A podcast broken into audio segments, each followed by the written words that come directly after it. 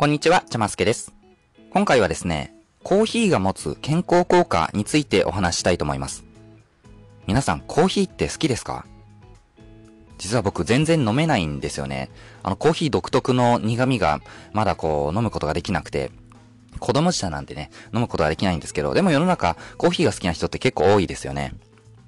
で、全然ちょっと話が変わってしまうんですけども、最近ですね、アンカーっていう僕が使っているポッドキャストアプリで視聴者の年齢層っていうのがわかるようになったんですね。つまり、僕がこうやって配信しているポッドキャストを、どれくらいの年代の方が何割聞いてくれてるか、みたいのがわかるようになったんですよ。で、その結果を見て、僕びっくりしたんですけど、僕のポッドキャストを聞いてくれている方の約8割が28歳から59歳の方だったんですね。で、僕もともと大学生から社会人3年目くらいまでの方々をターゲットとして想定していたので、意外と年上の方が聞いてくださってるんだなっていうのはちょっとびっくりしましたね。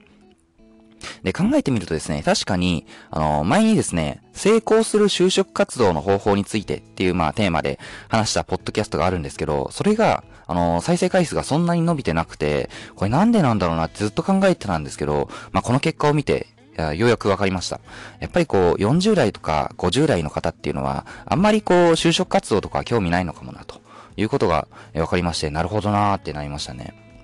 まあ、ただですね、あの、転職活動とかにも使えるような考え方を紹介しているので、これから転職を考えている方とか、今人事で採用担当者をやっている方なんかにも役立つような内容になってますので、タイトルがですね、就職活動を成功に導く企業選びのポイントっていうタイトルで配信してますので、えぜひ聞いてみてください。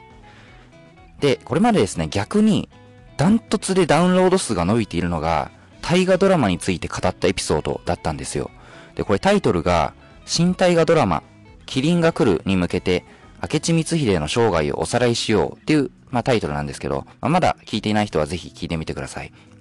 で、これが、こんな伸びるのかって思うぐらい伸びてたんですよ。これずっと理由考えてたんですけど、まあ、理由がやっとわかりました。まあ、それはこう、大河ドラマって、あまりこう、若い人、もう見、見るは、見は、見はすると思うんですけど、どっちかっていうと、まあ、28歳以上の、ある程度年を重ねてから、まあ、面白みが分かってくるというか、ハマる人が増えてくるイメージだと思うんですね。だからやっぱりこう、28歳から59歳の人が、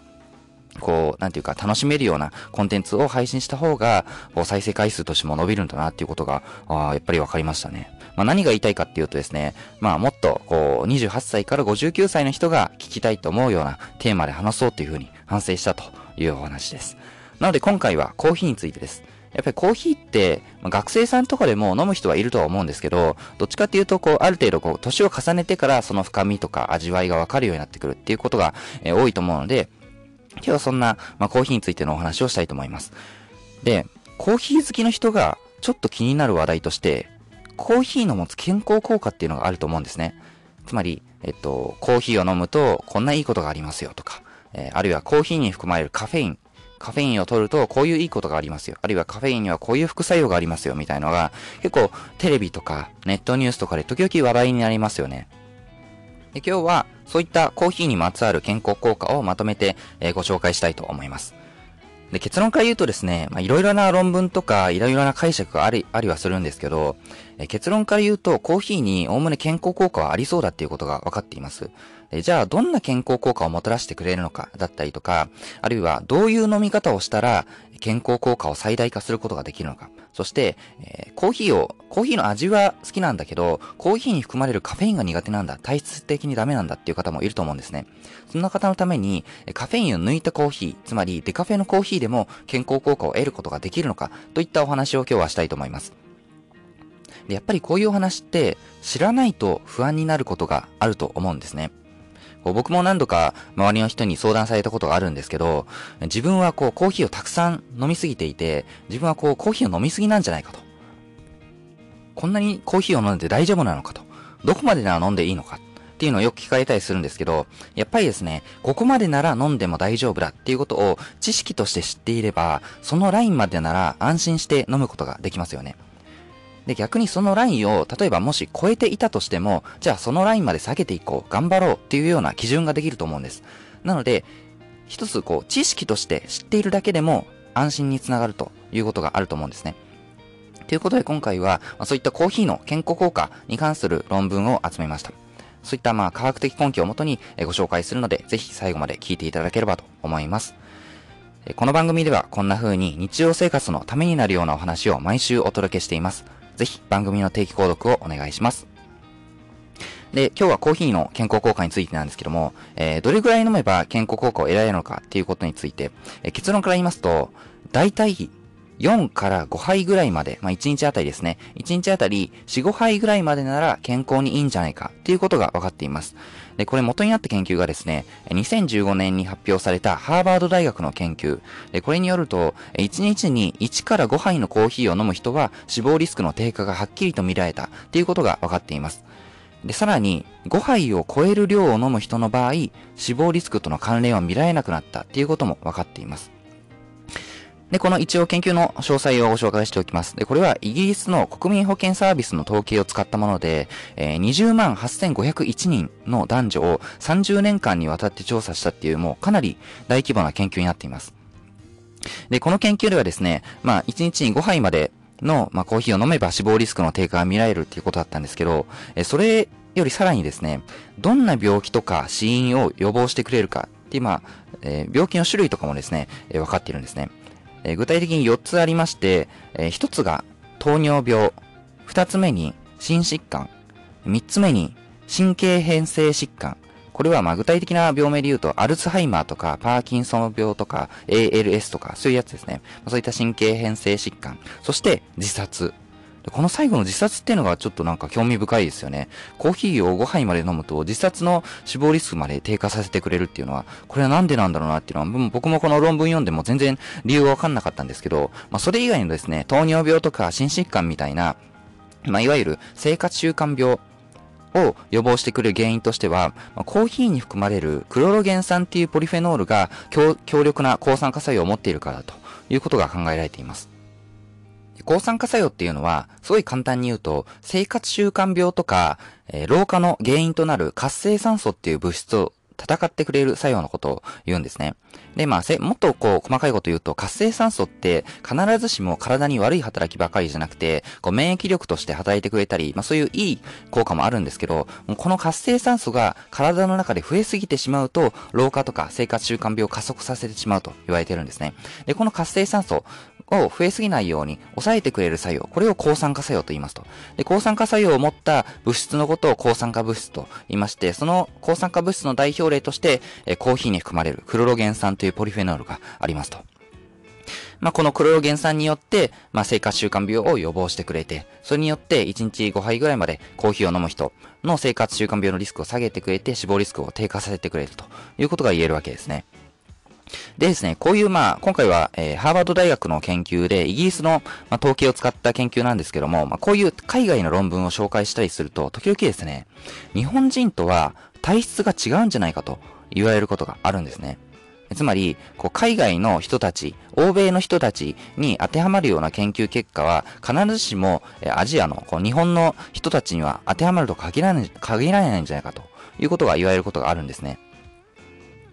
やっぱり健康とか体のことって体質が違えばそれぞれこう何が効くとか何が効かないとかいうのも変わってきてしまうので、やっぱり欧米の人に当てはまることが必ずしもアジアで当てはまるとは限らないという批判がよくあったりするんですけど、まあ確かにですね、あの食物繊維に関する研究とか腸内環境に関する研究っていうのは欧米とアジアとで異なる結果が出やすいってこともあったりするんですよ。で、これなんでかっていうと、アジア人って欧米人よりも腸が長いんですね。腸、あの、小腸とか大腸とかの腸ですね。これがすごい長いんですね。これなんでかっていうと、アジア人って昔から、あの、欧米人に比べて穀物を食べてきた、穀物をたくさん食べてきたっていう食文化の経緯が多いんですね。で、今はこう、皆さんお米とか食べるときって、ちゃんと精米された白米とかを食べてると思いますけど、やっぱり人類の歴史上、まあその長かった期間っていうのは、ちゃんと精米をせずに、こう、ぬかがついた状態とか、不純物がついた状態で食べたお米を、えー、腸の中でえゆっくりゆっくり消化するって必要があったんですね。やっぱりそういう穀物ってすごい腸にとっては消化しにくいんですよ。その消化しにくい穀物を、え時間をかけて、ゆっくりとちゃんと消化していくために、アジア人は長い腸を必要としたっていう経緯があったりするんですね。そのわけで、えー、アジア人と欧米人ではもうそもそも体の作りが違い違いますということで、やっぱり食物繊維とか腸内環境に関する研究って、欧米とアジア人とで違う結果が出たりすることってあるんですね。じゃあ、コーヒーはどうなのと。もともと、コーヒーって欧米の文化じゃないですか。なので、日本人には必ずしも当てはまらないんじゃないかというような批判があるわけですよ。え今回ですね、え日本人を対象とした研究についても、えもちろんご紹介したいと思います。えー、結論から言いますと、えー、日本人を対象とした研究でも、コーヒーを飲むと死亡リスクが低下するってことが分かっています。これ嬉しいですよね。これは、えー、日本の国立がん研究センターの研究です。1日に3から4杯のコーヒーを飲むと、全く飲まない場合と比べて死亡リスクが24%も低下するっていうことが分かりました。そして、5杯以上飲むと死亡リスクが上がるんですけど、4杯までなら飲む量に比例して死亡リスクが下がるってことも分かっています。これは日本人を対象のとした、ちゃんと日本人を対象とした研究で、具体的には40歳から69歳の男女約9万人を1990年と1993年の2回に分けて抽出して、で、それから2011年までの約20年間にわたって追跡調査したっていう、もうめちゃくちゃ大規模な研究になっているので、え信頼度は非常に高いような研究結果が出てるんじゃないかと思います。まあ、これによるとですね、1日に3から4杯のコーヒーを飲むと、全く飲まない場合と比べて死亡リスクが24%も低下するということが分かっているんですね。で、こういう結果が出た理由としては、やっぱり、こう、抗酸化物質に関する研究って、人種によってばらつきが出にくいんじゃないかということが言えるわけですね。とはいえ、イギリス人を対象としたハーバード大学の研究では、5杯まで、1日5杯までは死亡リスクが下がっていますと。で、日本人を対象とした研究では、1日4杯までは死亡リスクが低下しますと。で5杯と4杯で若干こう、まあ差が出てはいるんですけども、ま、これあくまで、あの、統計的にとった平均値なので、個人個人、皆さん個人個人に当てはまるとは限らないんですけども、まあ大体ですね、日本人であれば、大体1日に4杯ぐらいまでがいいんじゃないかということが言えるわけです。とはいえですね、世の中にはですね、カフェインが苦手っていう人もいるわけですね。カフェインってもう遺伝的に体質的に弱い人っていうのがいて、こうカフェインを取ると不安になってしまったりとか、めまいとか震え、震えに悩まされてしまうっていう方がいたりするんですね。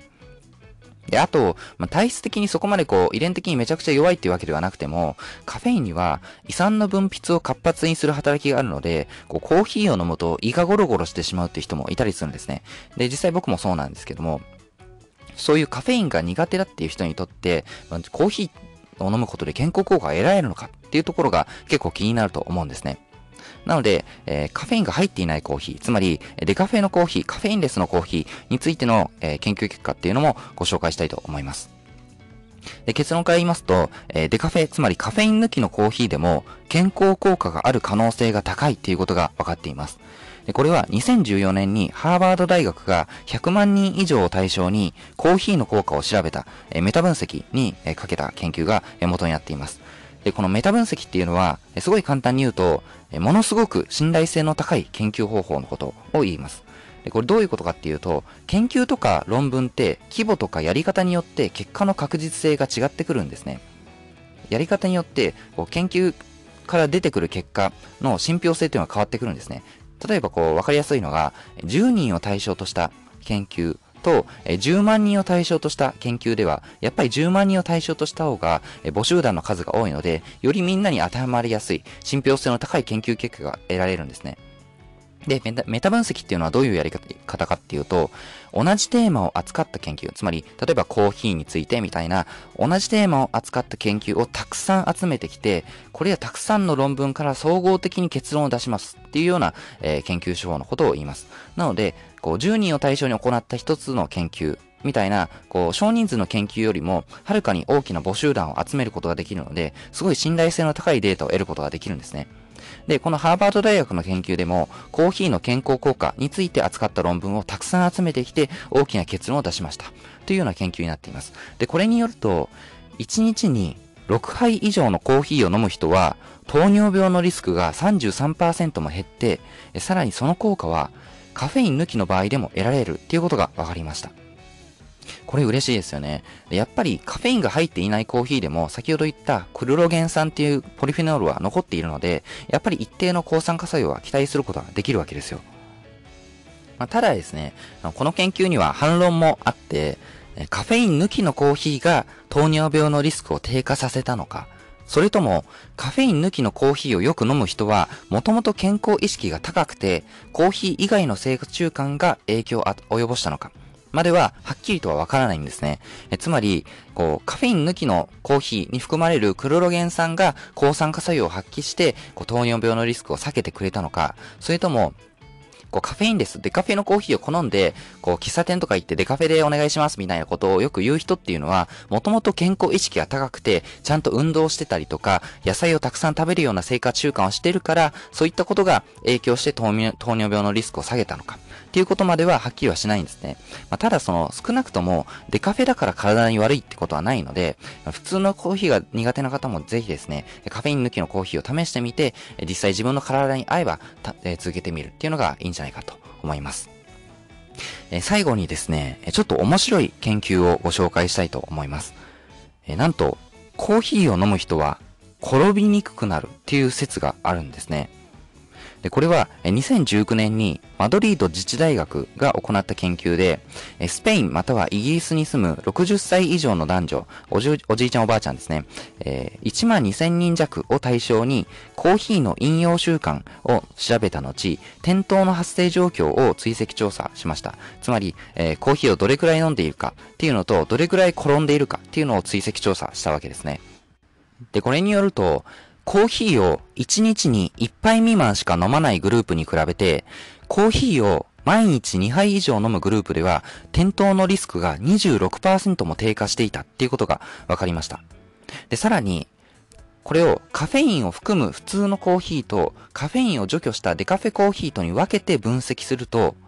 残念ながら、普通のカフェインが入ったコーヒーに限って、コーヒーを毎日2杯以上飲むグループでは転倒リスクが30%低下してたっていうことが分かりました。面白いですよね。コーヒーを飲むと転びにくくなるっていう研究結果が出たわけですよ。で、これなんでなのかっていうのは僕も調べたんですけど、全然わかんないんですよね。これ面白い研究ですよね。まあ、理由はなんでかわかんないですけど、まあ、あの、これからですね、まあ、これから先の人生で転んだりする人が転んだりするのが怖い人とか、あるいはこう、最近体が衰えてきて、ちょっと転びやすくなってるなっていう風に感じる人は、えこれから1日コーヒーを2杯以上飲むことによってリスクを予防することができるかもというようなお話でした。ということで、え今日はですね、コーヒーの健康効果についてお話をしました。えまとめると、えコーヒーは1日に5杯ぐらいまでなら死亡リスクの低下効果を期待することができます。また、カフェイン抜きのコーヒーでも糖尿病の予防効果を期待することができます。さらに、コーヒーを2杯以上飲むと転びにくくなるという説があります。というようなお話でした。他にもですね、こういうためになるようなお話を毎週月曜日に配信をしています。番組の定期購読に登録することによって、新しいエピソードの配信をチェックすることができます。また聞きたいなと思っていただけたら、ぜひ登録してみてください。やり方はですね、今 Apple のポッドキャストアプリで聞いている方は、購読ボタンから、Spotify で聞いている方は、フォローボタンから、Google のポッドキャストアプリで聞いている方は、定期購読ボタンから、無料で登録することができます。また、Twitter もやってますので、番組の概要欄からぜひフォローしてください。では、次のエピソードでお会いしましょう。お相手は、ジャマスケでした。